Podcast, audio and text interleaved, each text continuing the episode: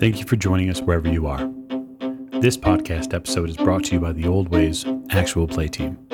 This actual play uses the 7th edition Call of Cthulhu tabletop role playing game rules by Chaosium. This actual play is performed by adults and in an adult setting.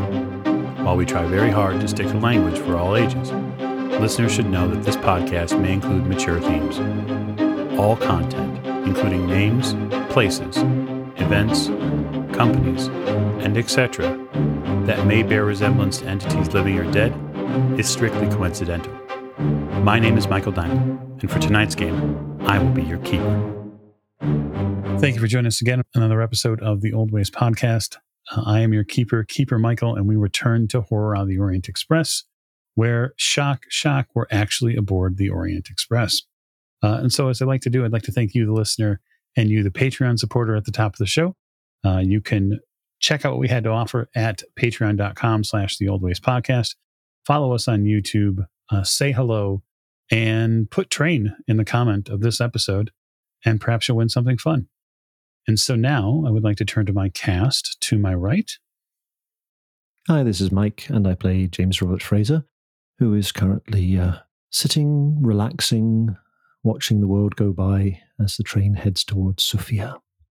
It is a picturesque nighttime adventure and soon to get more interesting without question. Uh, to Mr. Fraser's right. Hi, this is Rena. I play Lady Elizabeth Fitzroy, and I am in my happy place, which is almost lost my mind trying to figure out what was happening in my book. Correct. You've actually very recently only read the first few excerpts from the book, which have detailed the very strange and um, potentially terrifying story that uh, serves as the origin for the Sedefkar simulacrum at the end of the table.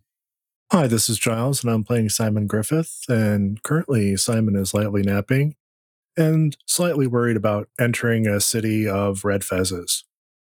Yeah, the further east you go, Simon, the more and more you have seen, including on this very train. I'm sure there's nothing to worry about and everything will be perfectly fine. Uh, and because we're in the missing Professor Courtney formation, I will simply say last, but certainly not least. Hi, this is Miranda, and I play Maggie Bellinger. And much like a beautiful snake, I may soon be shedding my skin. We look forward to your molting. Um, and so, because it is a new month, I am going to immediately turn back to my first chair and uh, ask Spike, who plays Mr. Fraser, to give me a luck roll because I'm going to give him a little bit more luck. All right. I have currently got 72 points of luck. So let's see how this goes. I rolled a 93. Ooh, fantastic. So you, oh, wow, you are the beneficiary then, sir, of 20 points of luck. Oh, my goodness me. Quite a tank I will get to um, deplete. Uh, so, Lady Elizabeth, as played by Rena. Uh, probably not going to do well on this one because I currently have 92 luck. And I rolled a 66, so pass that. So we'll give you four more points of luck. And then we will turn to the end of the table. Simon is played by Giles. I have a whopping seven points of luck here, so I rolled a seven. I think, in the interest of um, fairness and um, potentially letting a, a, me draw out the the demise of one Simon Griffith a little bit longer, I'm going to give you both a full luck refresh of 2d10. That seems fair. Simon's had a very difficult time recently. And so um, just remember that your keeper is both fair and equitable. Well, that's not bad. That's uh, 14 points of luck. Puts you in the mid 20s. That is quite good. I will accept that. I'll still die the next time I get hit by a giant tree tentacle, but. Well, I mean, all you got to do is just wait it out another month, right? You just got to survive somehow, and then you get the next luck refresh, and you should be all set. So, uh, Miss Bellinger is played by Miranda. Yes, I have 23 luck. And I've rolled a 99. Ooh. That this is when you want those high rolls for sure. So, so I'm going to give you 14 points of luck. Fantastic. And now you may die again. So, we're going to go ahead and raise the curtain tonight aboard the Orient Express. It is roughly 5:30 or half 5 for those of you playing in the um, amongst the British Empire. The investigators here are settled down to dinner. It's a luxury really to take a dinner or any meal aboard the Orient Express. We're going to collect them here on camera together as they're sitting in the dining car and uh, enjoying preparing to enjoy a meal together. For the purposes of this meal, uh, Professor Courtney, after his dealing with you, Lady Elizabeth, uh, indicates that he's not terribly interested in dinner. He's tired and he's looking to perhaps sleep until you get to Sofia. Uh, so that's where we'll open our camera lens at. The um, bustling dining car of the Orient Express is filled with a number of passengers. Also, several uh, waiters and staff members are working their way down the central aisle and they are looking to make sure that people have what they need, including everything from drink orders to their first series of plates. And so, for the benefit of our investigators, I have changed their map a little so now they may see uh, where they're at and what they're up to. So, ladies and gents, take it away. How long did you say that it was, Mr. Fraser, until we get to our destination? Oh, well, according to the timetable, we are due to arrive at uh, uh, 6.56 p.m., I believe. That's fantastic, fantastic. Maggie, I think, almost seems uh, anxious, excited to get there uh, quickly. The um, appetizer that they bring out for the table is a sweet potato samosa, a, a little bit of olives, and some bread as well. And the staff member who is serving you, of course, will ask and offer any drinks from the car as well. Oh, no, nothing for me, thank you. Just water. Yes, sir. I'll I'll be having the same. Very well, ma'am. I'll have a glass of wine, thank you. We have a, a wide selection of wines available. Which uh, would you prefer? A, a red, a white? Well, if it's fish today, then the white wine would be more appropriate, I think. Uh, our main this evening is a chicken, um, uh, a kebab, actually, Hmm. with some couscous. Then I think a red. More on the sweet side, thank you. The waitstaff turns to Simon and says, "Would you like some milk, sir?" Uh, yes, please, sir. Thank you very much. He nods and then turns back to go fetch the drinks. Now, the car itself is uh, quite full of people dining. There's probably 10 to 15 people in the surrounding area. And so, sort of for the first time, you're really feeling the um, energy of the train on this trip. You start seeing drinks and plates and other items from the kitchen start coming out. The scents and smells fill the car too. So that includes pipes and that includes all manner of uh, other things that are being imbibed on. Fraser will have a cigarette while he's uh, waiting for his starter. Just kind of look around, see who else is in the dining car. He's not really feeling much like talking at the moment, but he's also got this kind of memory of being in a dining car on this train some time back. The experience with the Duke, which was less than pleasant. Certainly. Uh, well, no uh, dukes to be seen at this point. The people around you look fairly well dressed. Uh, nothing like there's no black tie events obviously happening here, but everyone is well dressed. Uh, the serving staff seems to be doing their jobs just from your experience of watching um, service aboard the train. All of them seem to be uh, well well in order and um, seeing to their tables. If you're paying fairly close attention to the people who are around you, I'll offer you a hard spot hidden roll. Oh, okay. Based on their recent experiences, Fraser does tend to be kind of on high alert whenever they're in a crowd or you know in, in amongst a, a number of people. Especially since the um, the restaurant where he noticed that uh, the Comte was uh, sitting in the corner of the room, just quietly observing what was going on. There's a certain amount of uh, paranoia, I think, just his, his general level of paranoia is a lot higher than it maybe was a few weeks ago before they embarked on this whole journey.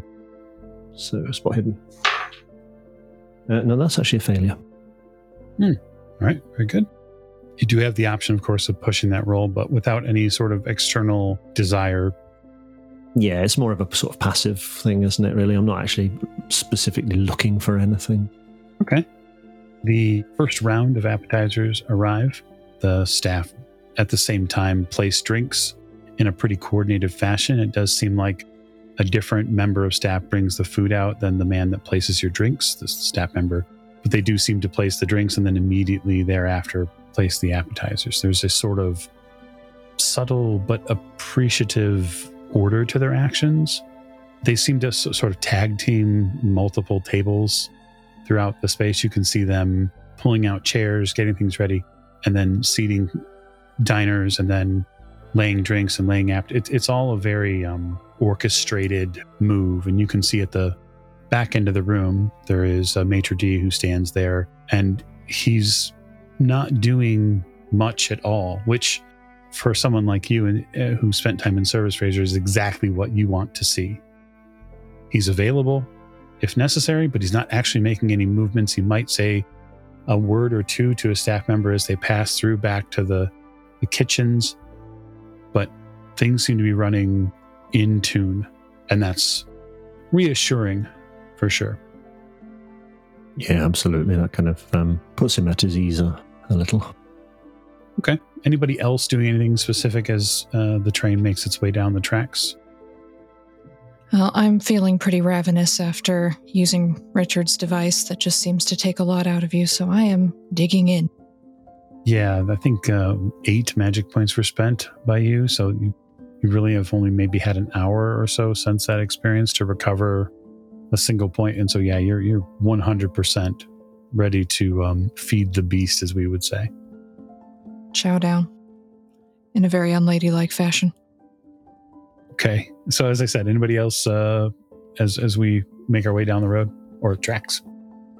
Um, otherwise, Simon, besides drinking his glass of milk, is going to be flipping through his Greek book, and he will actually have the piece of ancient Greek text out on the table, looking at it while going through the book. Okay, interesting. Maggie isn't paying attention to much. She's reveling in the pain in her limbs that has returned. Very nice and pleasant. Is there any outward sign from Maggie that she's in pain? Well, yeah. So I, I, I don't want to um, telegraph anything the player doesn't want to telegraph, but I would say that given the fact that most of her body is in some sort of discomfort, there are going to be signs as she reaches for her glass or as she adjusts things, little things, right, that could be given away to people around her, right? Unless you, the player, are saying that you're keeping all that internalized. No, I would imagine there's a lot of uh, wincing, mostly wincing pains here and there, and Fraser will, kind of pick up on this a little bit. Then, are you uh, in some discomfort, Miss Bellinger? oh, um, yes, but it's it's quite all right, Mister Fraser. I'm sure we could arrange for a, a meal to be taken to your cabin if uh, if that would uh, be preferable for you. Oh, that I don't think that'll be necessary. I'm happy to spend my time out here with you. Oh, Grant, Grant. Aye. Simon, why don't you give me a spot hidden roll, given your position and the booth? Uh, this is going to coincide with some staff members dropping off your mains. So a couple of chicken kebabs, um, couscous, and then there's also some grilled vegetables along with that. Um, so when the additional proteins arrive, Lady Elizabeth, you get even more hungry. You can feel like that surge inside your body that says, eat, eat. That's actually a 68 over 61, so it's a fail. Very well. Your mains have arrived. Fraser is also aware that her choice of uh, meal and style of partaking in said meal is a little different to what it has been of late. And he's not going to say anything, though. It has not escaped his notice. No, sir. I, I would imagine this sort of reminds you of, we'll just say, the Hamlet that you were in very recently. I'll just say it reminds you of some of the folks who were there that are um, good salt of the earth people. Maybe not the most uh, mannered people. Definitely eating more than I normally eat as well, because Fraser would be used to a very light sort of meal because of inflammation issues and so on. But nope, just devouring everything. Uh, so, Simon, an arm reaches across the aisle. You see it tap you sort of on the elbow. You see a, a hand tap you on the elbow as someone's beside you. Yes, can I help you? You see a, tall man, ill fitting suit. He seems to be uh, seated alone there across from the table that you're at. And spread out on his table are several pieces of paper. There's even a map and maybe a couple of other pieces of paper. And he seems to be very, very interested in your book. And uh, he looks to the page you have open, just sort of glancing at it and glancing at you and says, um, "Do you um do you read Greek?" He has a heavy, thick accent. Uh, no, sir, I don't. Uh, I'm trying to teach myself Greek, though. Hmm. hmm. A, a, a laudable thing. Uh, the study of ancient languages is a is a fascinating and important uh, way to tell uh, stories about our future. I think. Uh, what's your interest in the subject? Oh, uh, Greek. Uh, none. I've, I've managed to get enough Greek down to be able to decipher what I need to. I uh, I have been working continuously on um, Latin and, and, Arabic and many of the other ancient languages in my studies. I'm uh, I'm a, a, doctor, works at a university not far from here. Well, which university would that be, sir? Oh, the uh, University of uh, Sofia. It's University of Bulgaria, but uh, it's at Sofia. I'm on my way home. Interesting. Um, what's that map of there, if you mind my asking? Oh, uh, it's um, it's a dig site. He sort of turns the map towards you, and you see an topographical reference map of uh, a dig site. And nearby, he's got some photos on the table. And uh, he's got a little pad of paper, which he seems to be taking notes on. And it's at this point that I'll give you another spot hidden roll. And that's a 72 over 61. On the other hand, is this specifically with the map or is it with the photos or something else? Uh, it's actually with his notepad. Okay, because I was going to say I could attempt to push the roll with my geology if it's a topographical map in that situation. Yeah, I don't think that I don't think the map is really what you would you'd be wanting to key in on. It's not what the spot hidden roll is for. There's nothing on the map that would that would include the information. Well, I will push the roll, but the way I'll do it is I may actually ask him at this point, uh, sir, there is some interest in digs amongst my companions. Uh, one of our benefactors actually was conducting uh, dig in Greece, I believe, recently. This one, uh, what's the uh, time frame on it? And do you have any uh, insight into it? That's a 27. So that'd actually be a hard. Yeah. So uh, with a hard success, you see a couple of things. Clearly visible on his notepad is the word Sedefkar, like clearly written. And then there's a word below it that you can't make out. Simulare. You're not sure if that's a, a reference to it. And then underlined is a word that you don't rightly recognize. It's definitely not in English. It starts with a D and then is immediately followed by a Z. It's it's not anything that you uh, recognize. What you do recognize is the word that comes after that big long word, which is idol. Have you found anything of interest there yet? Oh, I am uh, returning to Sofia after visiting a friend of mine, uh, Dr. Morik, at a dig site in uh, uh, Vinkovici. He sort of taps the map. There was a medieval vault that was discovered underneath the foundations of a school. The vault contained a varying amount of artifacts and manuscripts from a, well, rather secretive 13th century order known as the Order of the Noble Shield. Dr. Morik asked me to, to translate several of the Latin manuscripts. He taps the book that he has at his side. If I can ask, so Vinovici, that's is that here in Yugoslavia or is it in Bulgaria? Oh, um, it's it's actually not too far from where from where we were. A very small town, um, but we've we've passed clearly. Uh, it's before Belgrade. It's between Zagreb and Belgrade. With the geography I've been learning traveling here, and a little bit of the history, um, is it odd that they would have Latin there instead of Greek? Since wa- wasn't Greek more predominant in the Balkans? Am I correct? You are, uh, at least in, in some ways, correct, but Latin is a pervasive language and was used all over by scholars. And really, I think of it more as um, given the, the text that was present inside the vault, 13th century, Latin would have been the more predominant language used. That's what I would expect to show up. For the rest of our investigators who are at the table, this conversation is happening right next to you, so you'll hear all of this uh, and can freely, of course, choose to interact or not. I take out my notebook. Do you mind if I make a couple notes on this? Because I find this fascinating, sir. Oh, certainly. Uh, so certainly. Um, I, my research, of course, is not done yet, but um, I guess what, what notes would you need?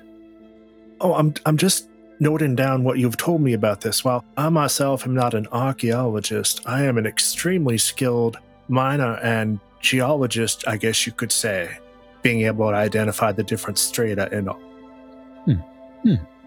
Yes, quite. Um, perhaps after um, you finished uh, your meal, we could um, sit and have a drink and, and talk it over. Um, I don't want to um, take you away from your your table. I apologize. I'm I'm very excited. Oh, I, I would I would love to do that, sir. I don't drink, but I'm sure that I could have something that would be non-alcoholic. Oh, Of course, well, whatever your choice. Uh, whatever your choice. Please, please uh, en- enjoy your meal. Oh, and I apologize. My name is Simon Griffith, and you also you are Professor Oh, um, do, do, Doctor Jordanov. Dr. Dodonov. Jo- Jordanov. He says it really slow. Jordan. I, my apologies, sir. It, it's okay. It, it's all right. Uh, We we deal with um, many people from England and, and beyond the states here, and the, the language is a little different. Well, thank you, sir. I'm looking forward to our conversation. Hmm, as am I. He turns back to his papers and sort of collects them a little bit and sets them to the side as his food begins arriving. I think I'll um, look at Simon and just kind of raise an eyebrow. Simon lifts his little notebook so the page that he's writing on cannot be seen by the doctor. And he writes down Sedefkar Vinovici site. Fraser just sort of takes a moment, reads it, and then nods. How was your um? Is it uh, kebab and couscous, your ladyship? Wonderful, thank you, Mr. Fraser. Spices around this place are quite delightful. We should take some home if we ever get back. Well, I was going to say I could perhaps uh, see if I can find the recipe and uh, have uh, cook rustle something up for you back at home. Marvelous, I say, taking another big bite. And then I have a second glass of wine. The dinner moves along just a little bit until you get to dessert, which is baklava, a uh, extraordinarily excellent version of one. The layers of phyllo dough and the honey and the nuts are fantastic. Truly a treat if you've never had it, especially if it's homemade. I would imagine we've never had it. I would imagine not. No, this is probably a new thing. And it's served warm, as it seems to have just been finished. And so the layers are just the right amount of spongy is the wrong word, but there's there's some some lift to them. Um, the honey is not by any means um, overpowering, although it is there. And while we're all at dinner, I will afford the investigators another spot hidden roll. While, he's um, uh, eating this uh, baklava, Fraser will say, Well, I must say, Your Ladyship, this, uh, this dessert puts Mrs. Wilson's spotted dick to shame. Quite. Not sure this would be up to her capabilities, but perhaps we can find an exporter. So is that spot hidden for everyone, yeah? It is spot hidden for everybody. Yep. something they could pick up on during dinner. That's an extreme success for me. Ooh, boy. Zero eight under 63, and I've got a very bad feeling about this. Uh, another 27 under 61, so another hard success. And a hard success for Maggie as well. Here we go. Okay. Um, so during dinner, during the say we'll say post conversation with Dr. Jordanov that Simon has, and during dessert, you all sort of pick up on something that you may not reveal to one another right away, but eventually it becomes very noticeable, especially to our two people, two investigators with extreme successes. There is a wait staff member here who doesn't fit the bill, and it takes you a while to ascertain it.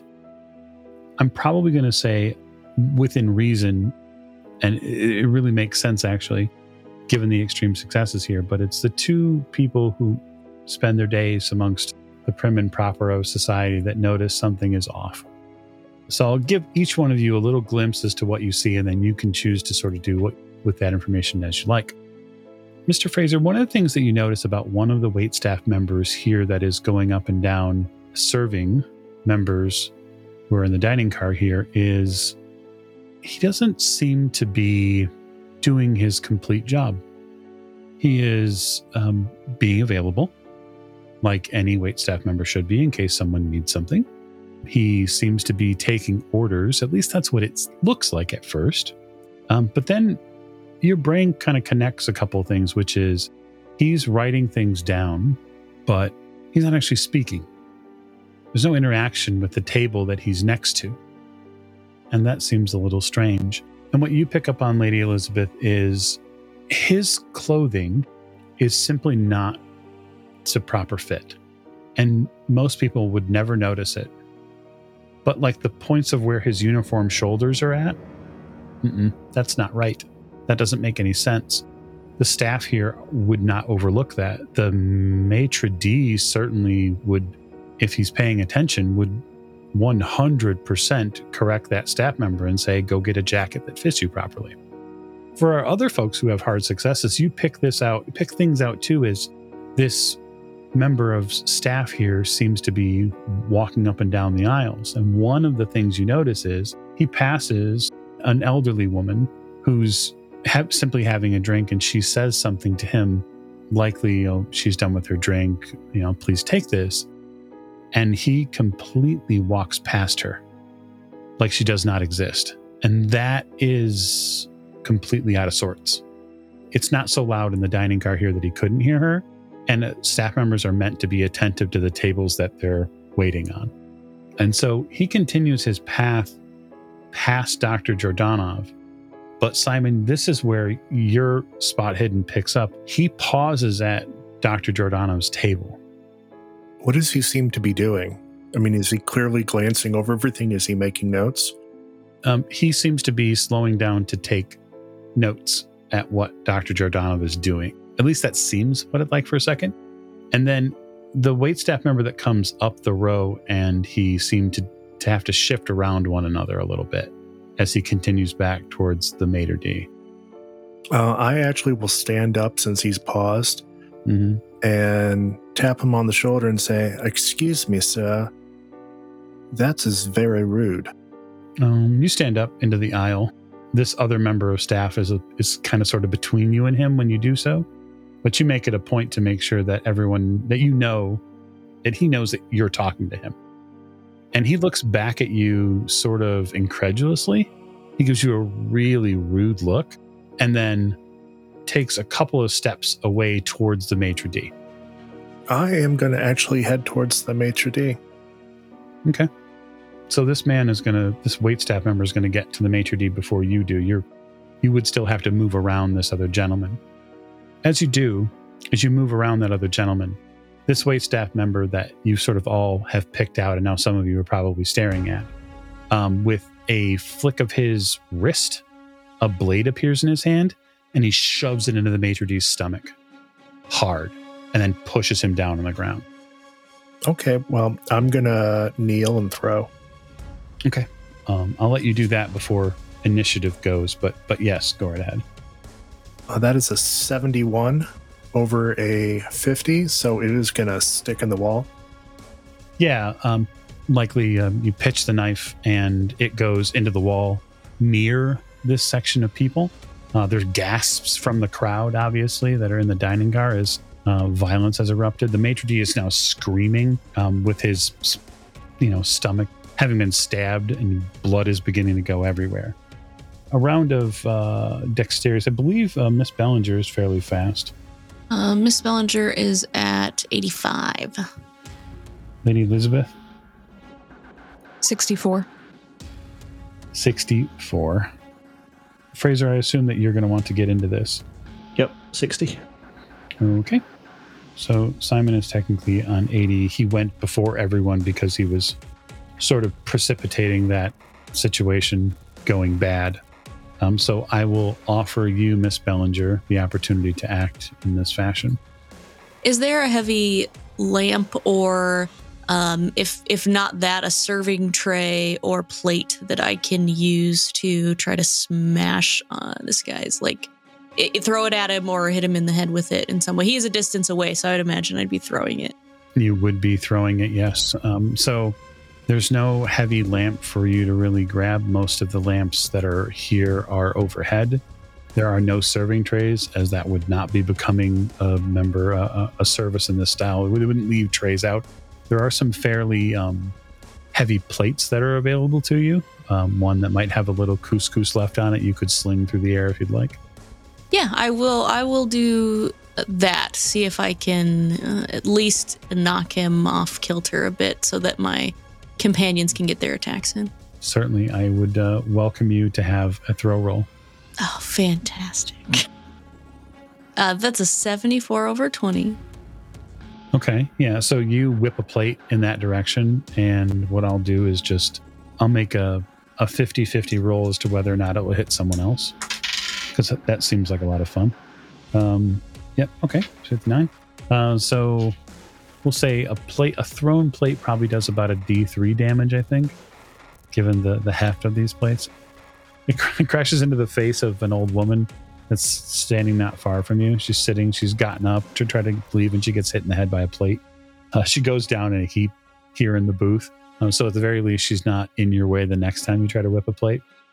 Oh shoot! Whoops. All right. So our assailant is going to go, and he is going to remove himself from visible range. Uh, the maitre d is bleeding out now uh, here in the doorway between the dining car and where the kitchen is. A couple people begin making their way into spaces. Dr. Jordanov moves to the far side of his booth and lays down, like covers up, because he doesn't want to be hit by Maggie throwing plates. Uh, this staff member will retreat back to the maitre d and attempt to assist him. Lady Elizabeth Fitzroy on 64. Can I get to the maitre d? So from where you're at right now, um, you would have to exit into the the walkway, the pathway, uh, middle of the car, and then you'd have to get around Simon. Not impossible, and then you'd have to make your way to the maitre d, who is being helped by someone else. It is possible for you to get there. Yes. Okay. If he's being helped by someone else and Simon is in active fighting mode, I think I'll wait on that.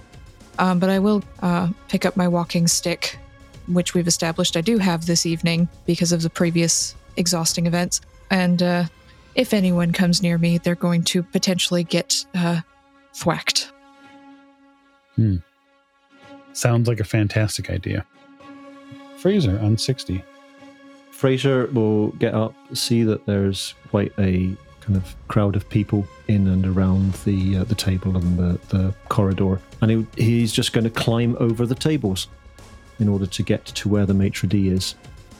Okay. Yeah. Um, I think given the amount of people and given the fact that the train is moving, I'm going to ask for a climb roll. A climb roll, yeah, okay. So, I mean, he's basically just kind of clambering over the, the tables until he gets into a kind of clear space of corridor. Now, the plan is to um, briefly stop to see if the um, the waiter that's attending to the maitre d needs any assistance, and if not, to pursue the uh, assailant. I rolled a zero one. Ooh. Well, you have a you have a tendency to, to draw zero ones pretty recently. I just heard an episode where you did that. So we'll give you, as we always do, five points of luck for your smashing amount of luck. You hurdle not only Maggie, um, you step lively there on the table nearby where Maggie threw the plate and hit that lady in the head, and you get to the table where the maitre d has fallen near, um, and you'll be able to assist him next round should you so choose. Well, I mean, what I'm going to say is, is you all right? Do you need help? Um, uh, we're going to need a doctor. The the man looks up at you. Can you bind him quickly? Yeah, yeah, yes, yes, yes. In that case, I'm going to leave him to it. Uh, since I'm just a few feet away from Fraser at this point and I hear him, I go, Fraser, you go on ahead. I'll go ahead and uh, get him stable. Come on with me, Simon. I need you. The waiter can deal with him. So you can hear the heavy footfalls, Fraser, of this man making his way further and further away. Um, it's at that point that we will turn to the top of the round and we will ask Miss Bellinger after she's done throwing plates, is she actually done, or would you like to whip a few more plates around? Well, that didn't go to plan uh, for Maggie. And knowing that I've just got these weak, hurt, sore, spindly arms for not uh, good plate whippers, I will uh, take after take Mr. Fraser's lead, and I want to try to tackle this man while shouting, "Who sent you? You can't take them from me." Ooh. Okay, so you have an awful lot of move, but we'll say that it's going to take you at least a little bit of that extra movement rate that you get to get around Simon, who's not exactly the smallest person here amongst the party. Um, you're going to be able to squeeze past the maitre d and get behind Fraser a little bit here as the two of you thunder down the hallway to stop this assailant. Um, at which point, it will be Simon's action. Uh, well, Simon is going to try and surge forward. And is Fraser in the aisle already, I'm assuming? Yeah, Fraser's in the aisle and he's actually made his way just a little bit. You can still see him. He's moving through that back kitchen area, probably towards the car that's beyond the dining car, which you imagine is likely the Furloin. But is there anything I could raise or swing myself on, like a post or um, these chairs that are bolted to the floor or anything? Yeah, you could potentially use the chairs here to w- when you get to where this collection of, you know, maitre d and and staff member are. You could potentially use the um, backrests of these chairs to sort of push yourself up and over the two of them and land, you know, in the back of the conga line with the rest of the investigators. That's pretty much what I'm trying to do. Okay. And what's your strength? Uh, strength is 80. I won't make you roll for it. You get up and, and over them and then join your uh, fellow investigators here in this line of bodies that are heading after this assailant. You would hear Fraser, and actually, all three of you who are pursuing would hear the distinct opening of the door that goes between cars. You would hear that sound. Do we know what the next car is? You came from the other way, so you're not necessarily sure what it could be. It could either be another sleeping car or it could be a furloin. Lady Elizabeth. So I didn't try to push through the crowd of people uh, because I'm not that strong. I'd like to have a look around and see if there's anyone else, especially because the doctor that Simon was talking to dove under a table. And it might be the other guy was a distraction because we have never had just one assailant ever. so That's true. so I'm going to see if I can try and spot anyone else. Sure. Go ahead and give me a spot hidden roll. Okay. Uh, I'm going to spend five points of luck and make that a success. So you take a look around after the commotion goes essentially camera right. And then there's more commotion camera left because people are getting out of their chairs and out of their seats and they're beginning to fill the aisles with um, bodies because they want to be away from whatever's going on. I will note for you, Lady Elizabeth, because you're the only one left in this car at this point. One thing is strange. You have not yet heard anyone call for the Orient Express's train guards yet. There's been no whistles. And that could be because the maitre d is one of the people who has such a whistle. And so nobody has called for them as of yet. But interestingly enough, as people are making their way out, what you do see is a line of people have moved to your left down to go uh, sort of back towards the front of the car. And there is a, a man in a dark suit who empties out into the aisle. And just as Dr. Jordanov is beginning to sort of ease back up, you see this man going into his jacket pocket. How close is he to me? Mm, by map, he is probably no more than 10 or so feet. Can I try and hit him with my cane to stop him, whatever he's doing? Uh, yeah, yeah, absolutely. You can uh, make a move towards him. It's probably not going to go super well with my fighting brawl of 35. No, certainly not. But um, you can certainly try. Uh, he, of course, will uh, will fight back. Okay, that is a 26 or a regular success. Okay, very good. I will beat that with the five that I've rolled, and I am going to. When you raise your cane to him, I assume you're going to hit with the um the phoenix head of it because it's the The heaviest part, yeah. he sees it coming in and when he does he does something thoroughly socially unthinkable he punches you in the face Oof. and he will do so for four points of damage so you reach back with the cane and you would think that any other person in that position would try to shield themselves or get out of the way he steps right in to your personal space and he punches you hard as hard as he can in the nose and your head sort of just explodes with all sorts of starlight and pain. Um, you've never been punched in the face like this, not this way. But yeah, we'll celebrate your uh, attempts soon enough. You did do one thing for certain, and that is possibly keep Dr. John from getting shot this round because it's not this guy's action yet. Okay. 85. Maggie, continuing on your run around in the train. Yes, I would like to continue in hot pursuit. You are in hot pursuit. You get to the door that opens. You're going to continue on through. Yeah. Okay. With reckless abandon. We will move you. Um, and so you get to the sleeper car. Um, this is not your sleeper car, just FYI. On 60, then, Fraser, take your action. Um, yeah, so uh, I think Fraser will look slightly aghast at the fact that uh, Maggie has uh, run up to join them and to, to join the chase and, and just say, Miss Bellinger, st- stay back. The man's d- dangerous and armed. Stay with the Lady Elizabeth. And he will then hare off down the corridor, down the train corridor, um, in pursuit of the man. Of course, Maggie will completely ignore him. Yeah, as she's wont to do. I believe her move is higher than yours. So when she does move, quote unquote, at the beginning of next round, um, she will outpace you just a little bit. Okay, so Simon, Uh, unless I hear Lady E, I'm pursuing Fraser, and uh, we are in pursuit of the gentleman with the knife. um, so you all abandon Lady Elizabeth to continue the pursuit, which is just great because it gives me a little one-on-one time with Lady Elizabeth, which I enjoy.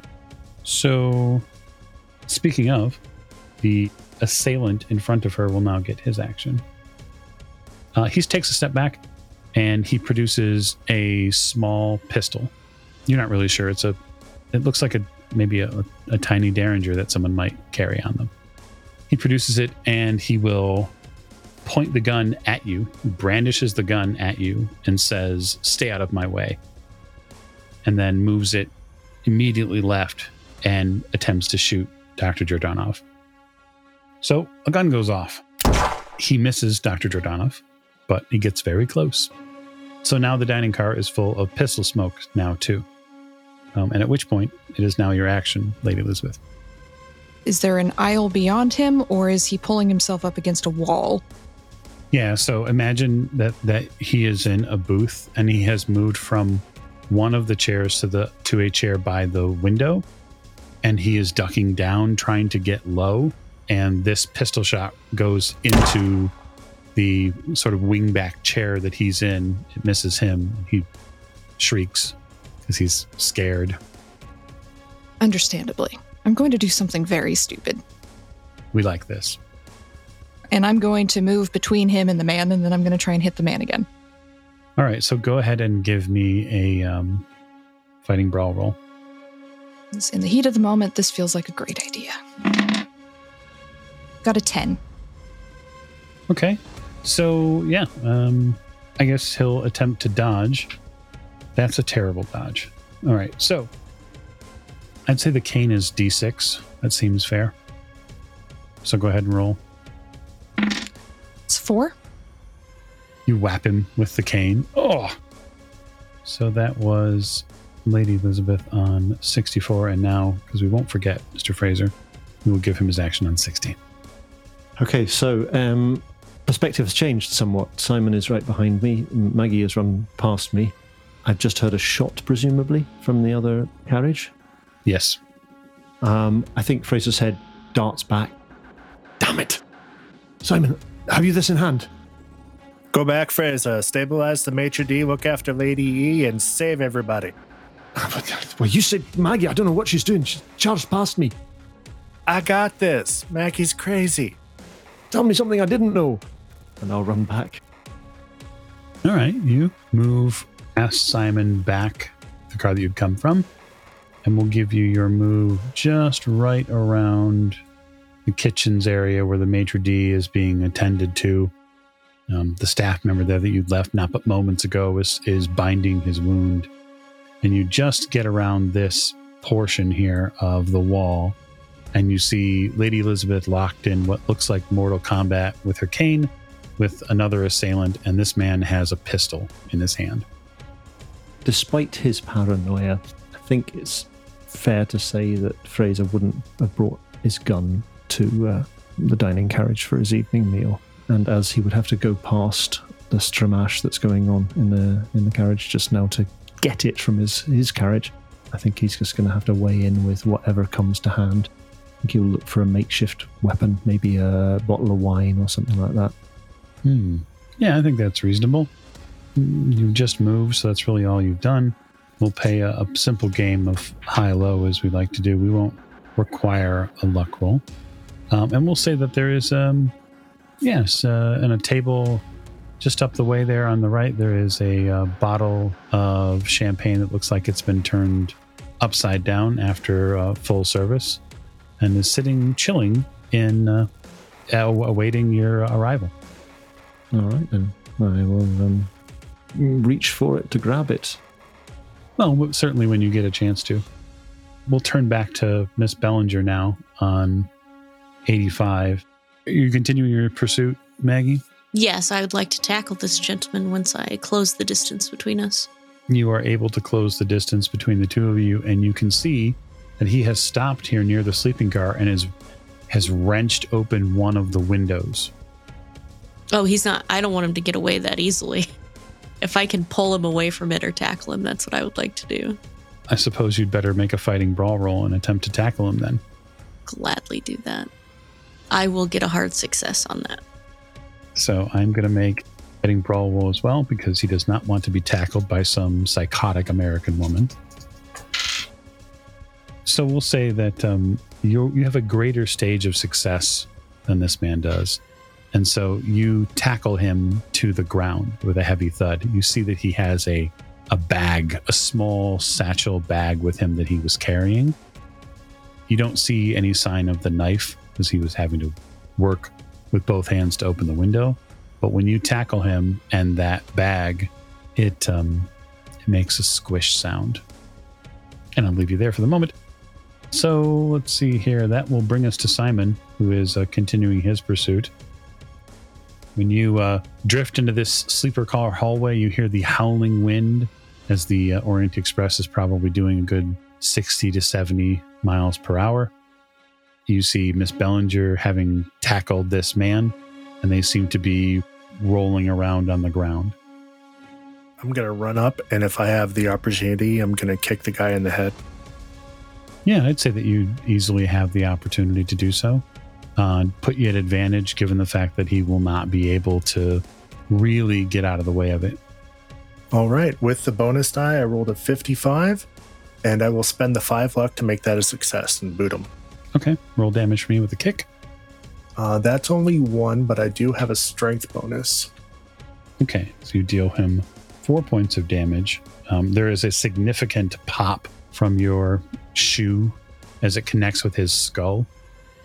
Maggie, you feel his his body shake. Obviously, you're really not terribly concerned with what's happening externally. You just really want him to not run out that window.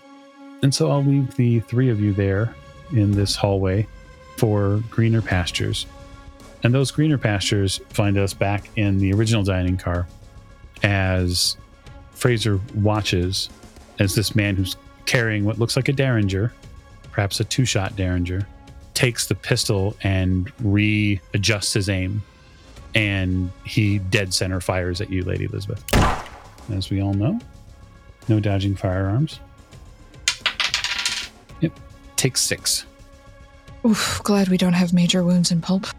Yep, max damage from the uh, the Derringer here, the 25 caliber Derringer. You watch Fraser as as she gets shot center mass. Fucker's going down. Uh, there's a second plume of pistol smoke, and your entire core is rocked by gunfire, specifically something meant to kill you. But you're made of sterner stuff than that as a pulp investigator. And so it is now on 64 your action after having been shot. I think I let out a very unladylike stream of curses. I don't know what shocks Mr. Fraser more, the swearing or the the shot going off. Just kind of hold my chest and look surprised, and then I'm gonna try and, with what little strength I have left, hit him again. Because if it's a two-shot Derringer, he has to reload. So, That's right. and I would have grown up around firearms with father and Raymond being hunters. So, Yeah, you're less probably cognitive, honestly, and you're probably more reactionary at this point. so I'm just gonna try and hit him again. That sounds fine to me. Yeah, I'm gonna spend the luck. So I'm going to spend 15 points of luck and make it a hard success. Okay, very good. Roll damage. Okay. Six max damage this time. Um, you take six and give six. So you crack him right against the skull, and um, he whirls a little bit. Fraser, you can see that the world is spinning for this man as he's now trying to latch on to something to, to hold him up steady. That was not fucking polite. Your ladyship, language. Speaking of uh, Mr. Fraser, his action on 60. Okay, so Fraser is going to grab this bottle, stride forward, and uh, with deft a swipe as I can muster, crack him uh, across the noggin with it. What I'm going to try for is a fighting maneuver and a knockout blow, um, which will deal just, if I succeed, will deal just one point of damage, but, but will render him unconscious. If that is acceptable to you, Mr. Keeper, sir? Um, okay, so that is a regular success, but I am willing to spend as much luck as I need to to ensure that it connects and does its job. Well, he is going to attempt to dodge at disadvantage now um, because he doesn't c- completely want to get hit in the head with a bottle. He's already been hit once. That is currently a 12. All right. So I'll ask, what are you prepared to spend to?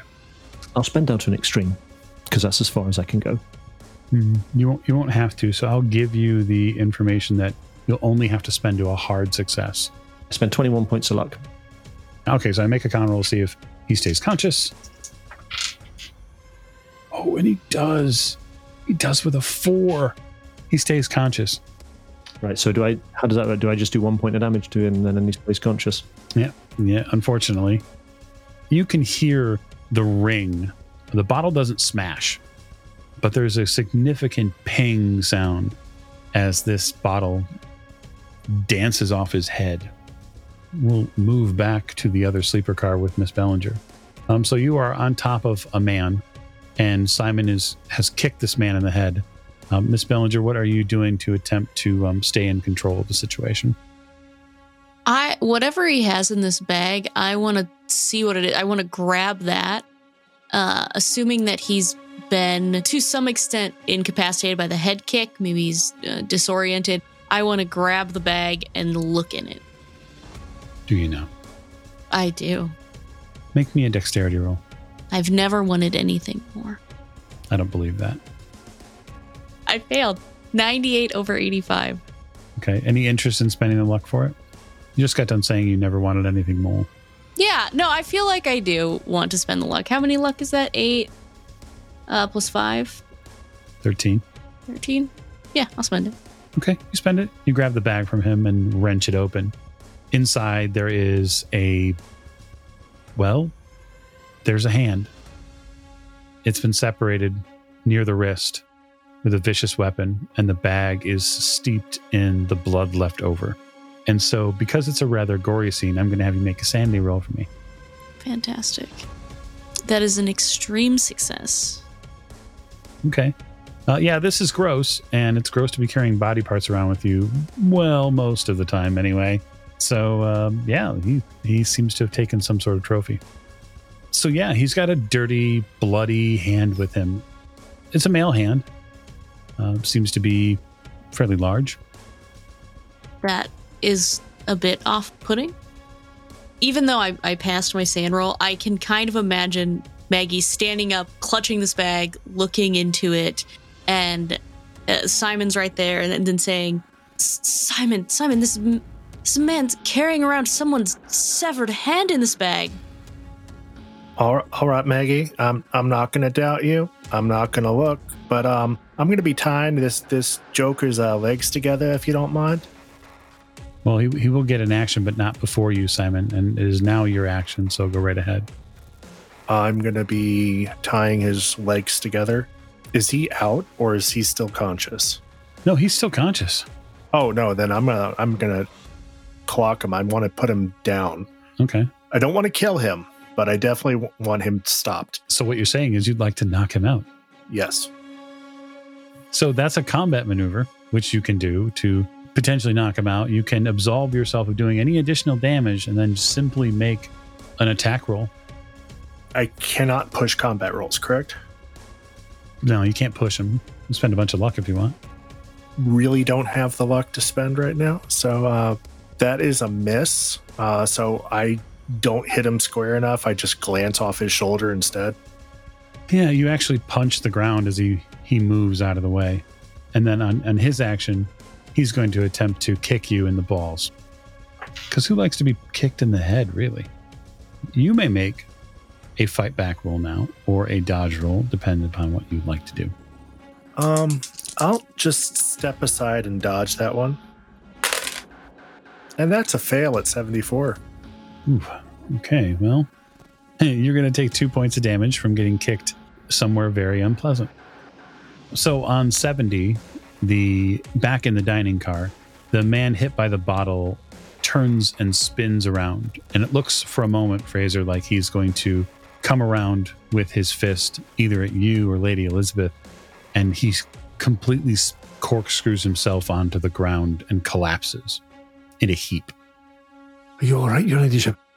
Just sort of looking down at the gaping, bloody wound in my chest. Uh, yes, never been better, Mr. Fraser. Immediately going to um, um, try and attend to her ladyship. when you turn to her and look at Lady Elizabeth, it looks like her nose is broken.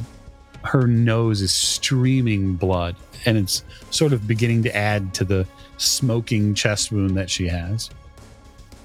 Um, I, I want to try and do some first aid because there's nobody else about who can do it. If she'll allow me. Yes, just sort of stagger back as the adrenaline uh, wears off and fall back into the booth. I'm going to have to get that bullet out. You can begin the first aid process. We will acknowledge that that is what the two of you are doing. One is attempting first aid, and the other is being first aided. You can make that roll if you want, Fraser. Obviously, first aid takes more than a few combat rounds, but it, it will be what you are doing. Sure. And I will shout if, there, if there's any waiters or anything around or uh, anyone that looks in any way capable. I will around. I shout at, shout at them to tie that man up. Yeah. Would you like me to roll the first aid just now, or I would. That would be wonderful. Just so that way it's done and on the on the docket.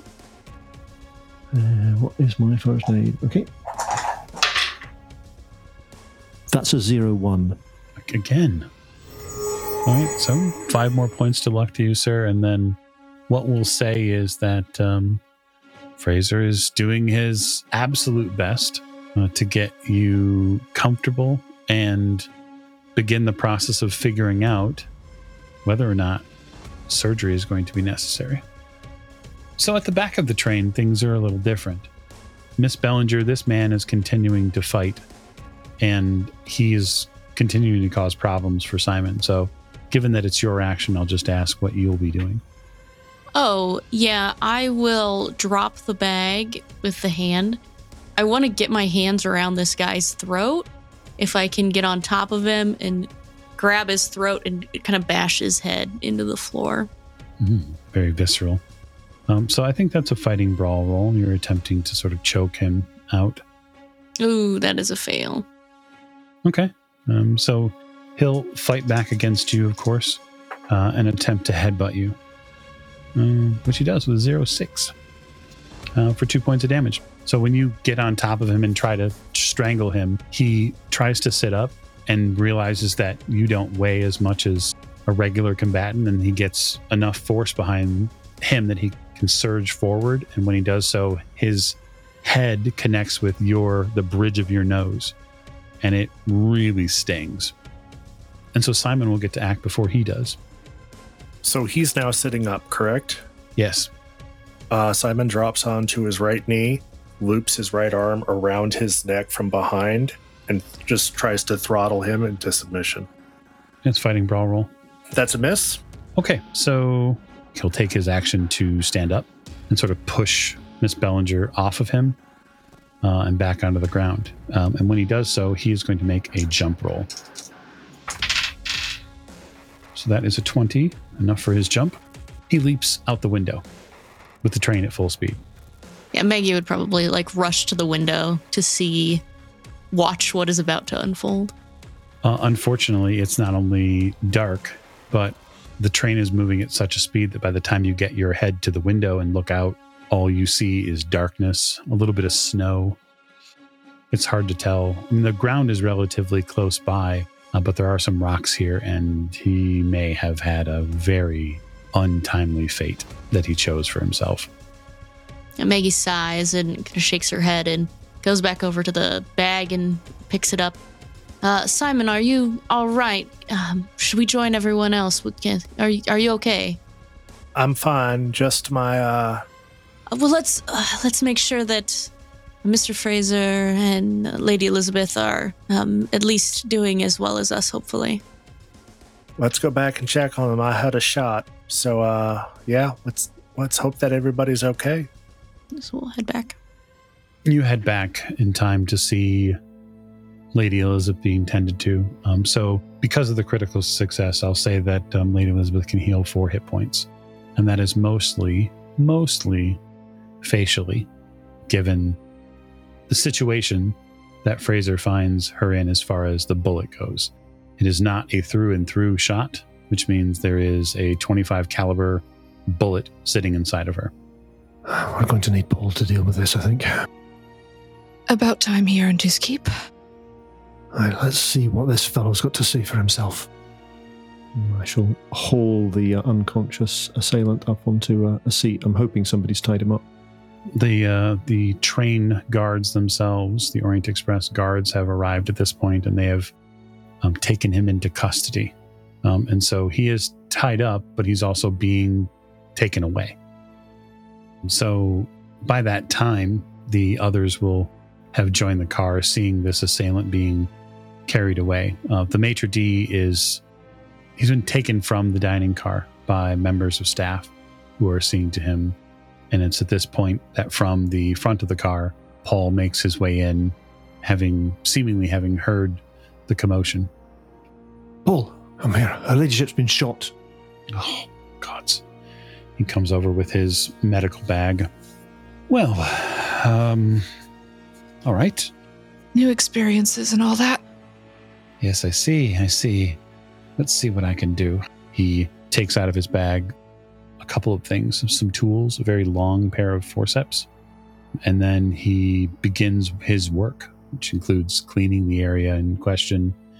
Fraser, he asks you to stand in a very specific position because he's, of course, going to have to open your dress and or blouse enough to get to the bullet wound. Yes, I will stand with my back to her ladyship, um, covering her modesty. All right, Paul, let's see what you got. So he does seem to treat the area before he operates on it. He offers you something for the pain and then works with utmost care to retrieve a small metal bullet that is sort of inside your body. Imagine it still hurts like hell. Oh yes, uh, there's significant amount of pain. Paul does seem to have a very specific, almost um, mechanical process that he goes through of how he treats this. It's very scientific. Perhaps his bedside manner could use a little work in this regard, but uh, you're very happy to see the round come out of you.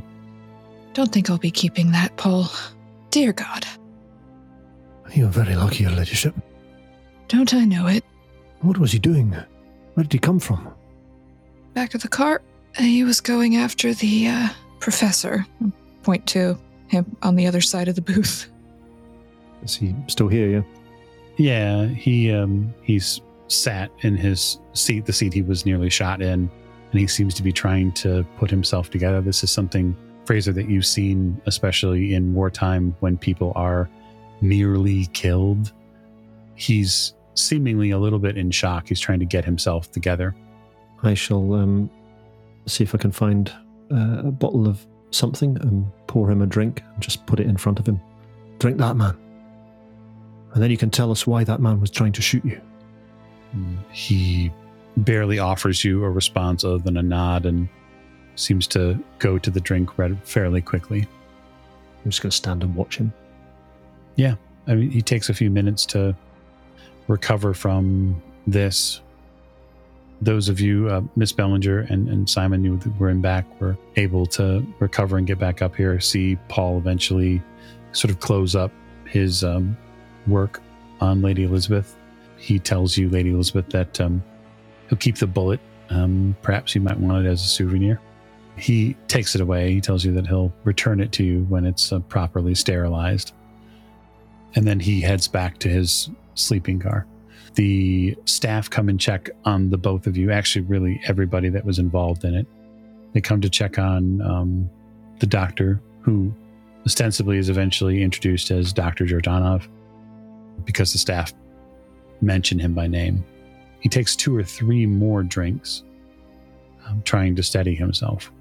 He does not appear to be made for this, uh, at least by the reaction that he's having.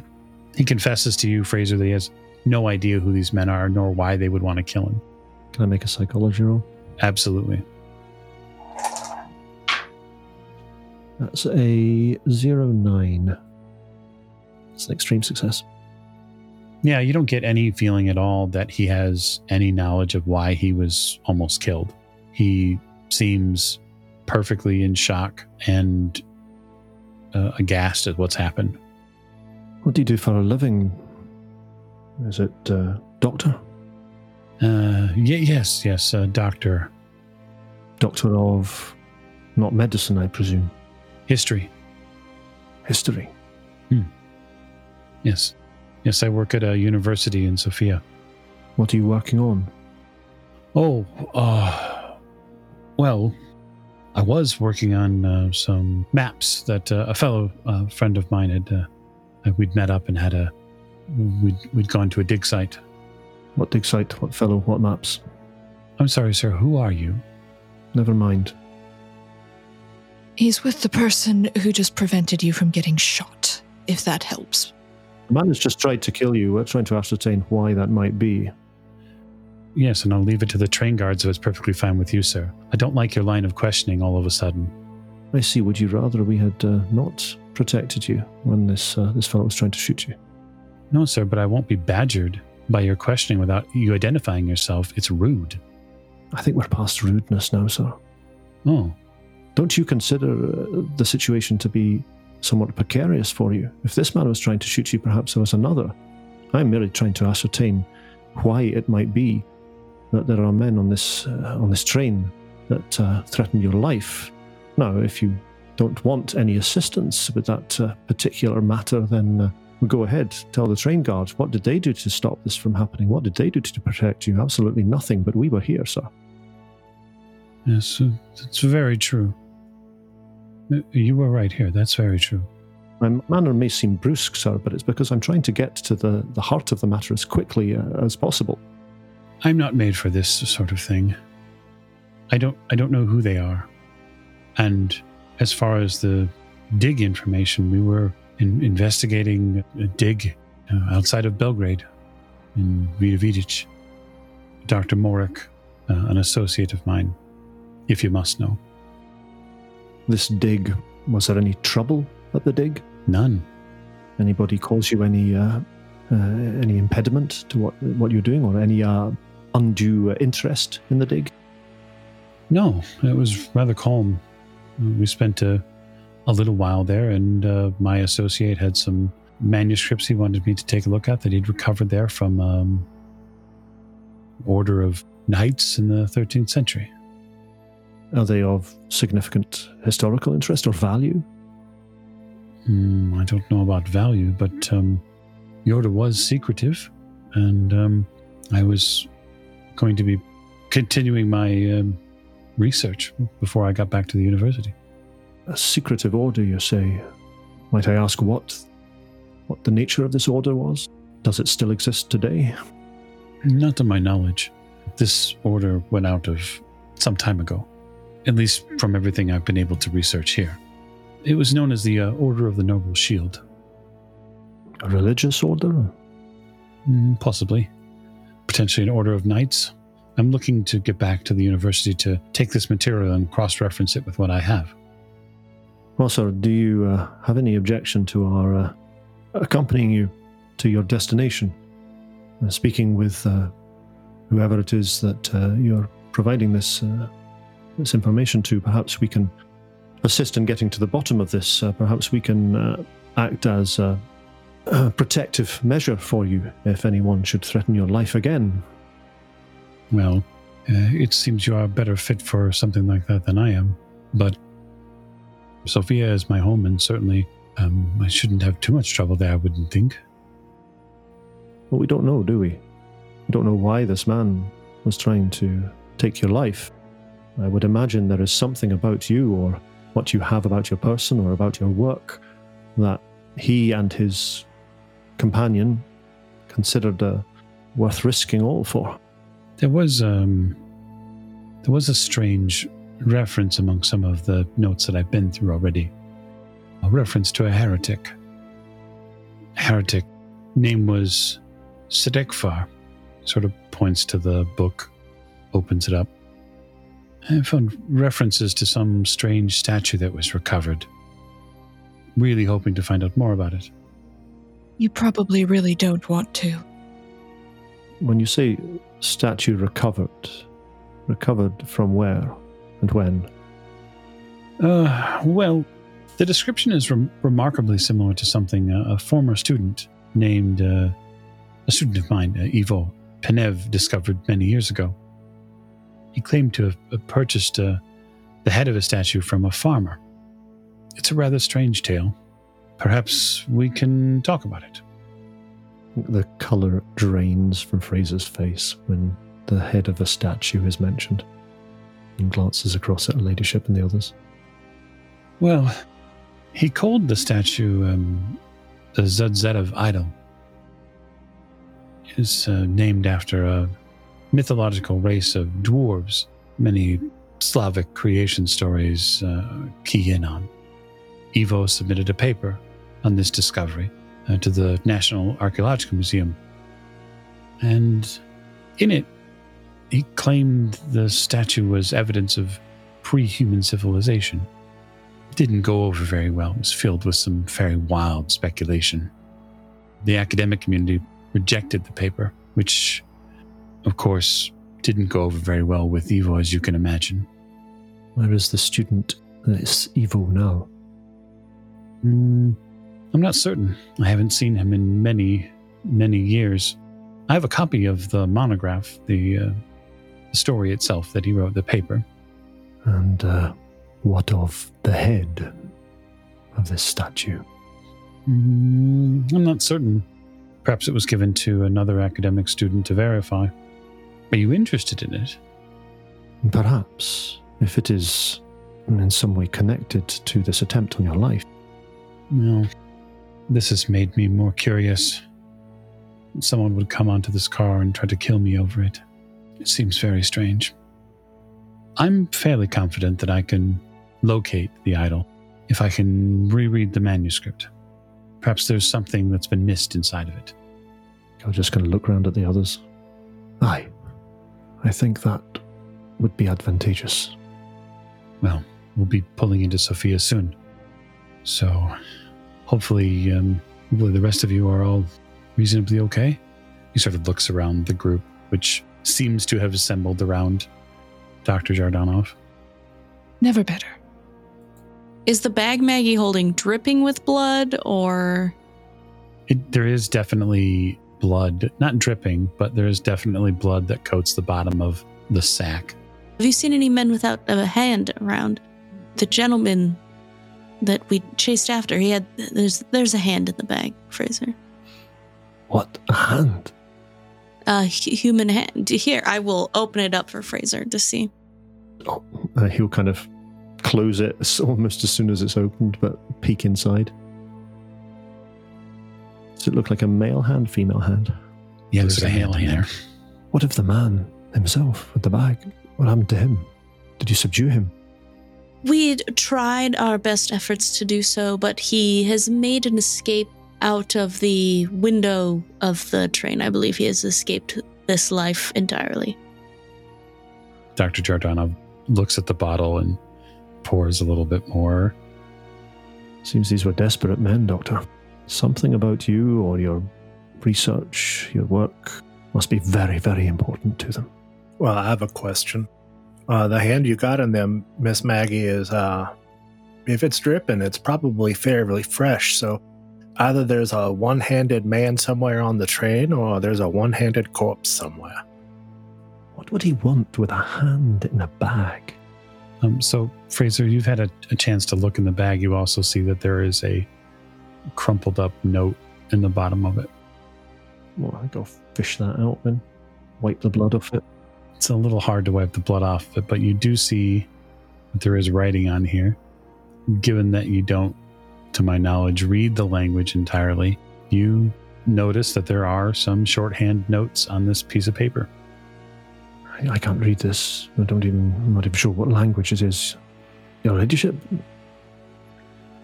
Do I recognize the language? Mm, It's likely a Slavic language.